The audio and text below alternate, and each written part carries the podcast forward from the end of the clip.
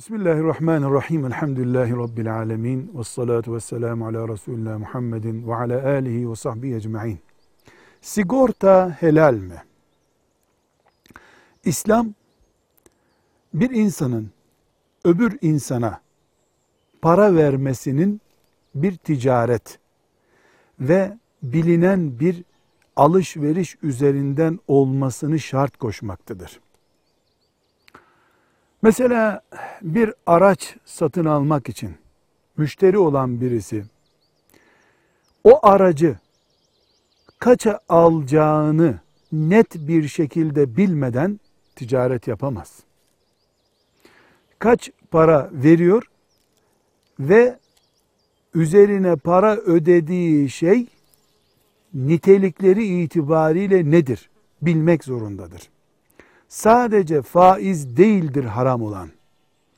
Ticaretteki bu tür sorunlarda ticareti haram hale getirmektedir.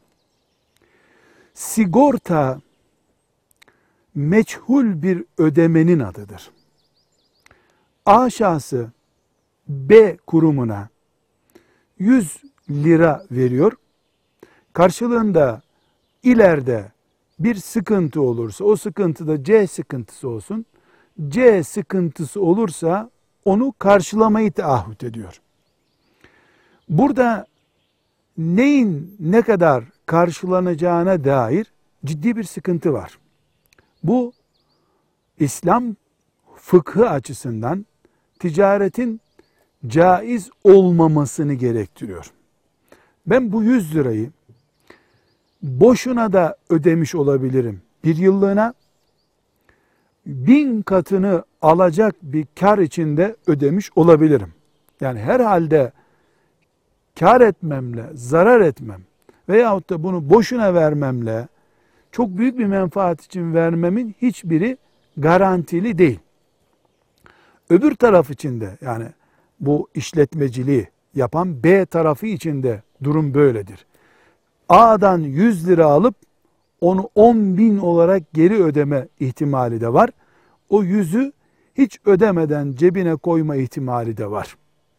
Sigorta bu mantık üzerine kurulu olduğu için fıkıhta bir yere oturmadığından yaklaşık 80-90 seneden beri sigortacılık üzerine yapılan bütün ilmi çalışmalar, fıkıh açısından yapılan bütün ilmi çalışmalar, ulemanın farklı zeminlerde yaptıkları kurul toplantıları ve diğerlerinde sigorta helaldir diye net bir görüş çıkmamıştır. Hiç kimse fıkhın bu temel prensibini aşarak sigorta helaldir diyemez. İslam'da yardımlaşma vardır ama sigorta bir yardımlaşma değildir. Bir ticaret çeşididir. Bunun bir e, dezavantajı daha var.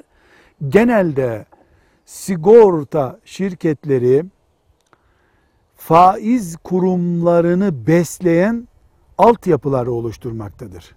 Bankalar büyük oranda veya tefeciler, tefeciler gibi faktörink kurumları e, büyük oranda sigorta işlemi yapmaktadırlar. E, bu da sigortanın faizin besi merkezi gibi e, durduğunu gösteriyor. Biz netice olarak e, Türkiye'deki Müslümanlar sigortayı nasıl değerlendireceğiz? Önce devletin kanunen vatandaşına ödeyeceksin dediği sigortaları zorunluluk ve devlet gücüyle tahsil edilen e, bir mantıkla gördüğümüzden caiz görürüz. Gerek emekliliğe kadar alınan sigortalar ve gerekse afet gibi belli nedenlerle devletin şu sigortayı yaptırmak zorundasın dediği. Mesela araç alırken araç almak için şu kadar sigorta ödeyeceksin. Yoksa ben seni karayollarına çıkarmam. Veya uçak gemi işletiyorsun şu kuruluşa şu sigortayı ödeyeceksin yoksa uçak işletmeciliği yapamazsın. Veya filan riskli ticareti yapıyorsun filan ülkeden filan riskli malı ithal ediyorsun filan sigortayı yaptır seni gümrükten geçirmem diyorsa bu caizdir. Öbür türlü Müslümanın işini gücünü bırakması, veyahut da araç almaması filan ithalatı yapmaması gibi bir sonuç gerekir. Şeriatımız böyle bir zorluğa e, Müslümanları itmiyor. Bunun dışında en e, önemli sigorta sorularından biri kasko türü sorulardır. Yani devletin vatandaşının kullandığı aracı çalınmaya karşı, terör eylemlerine karşı garanti etmediği, e, ne yapayım demeye getirdiği bir yasa uyguladığı dönemlerde Müslümanlar mesela kaliteli bir aracını sigorta yaptırsalar caiz midir diye sorulacak olsa buna vereceğimiz cevap şudur.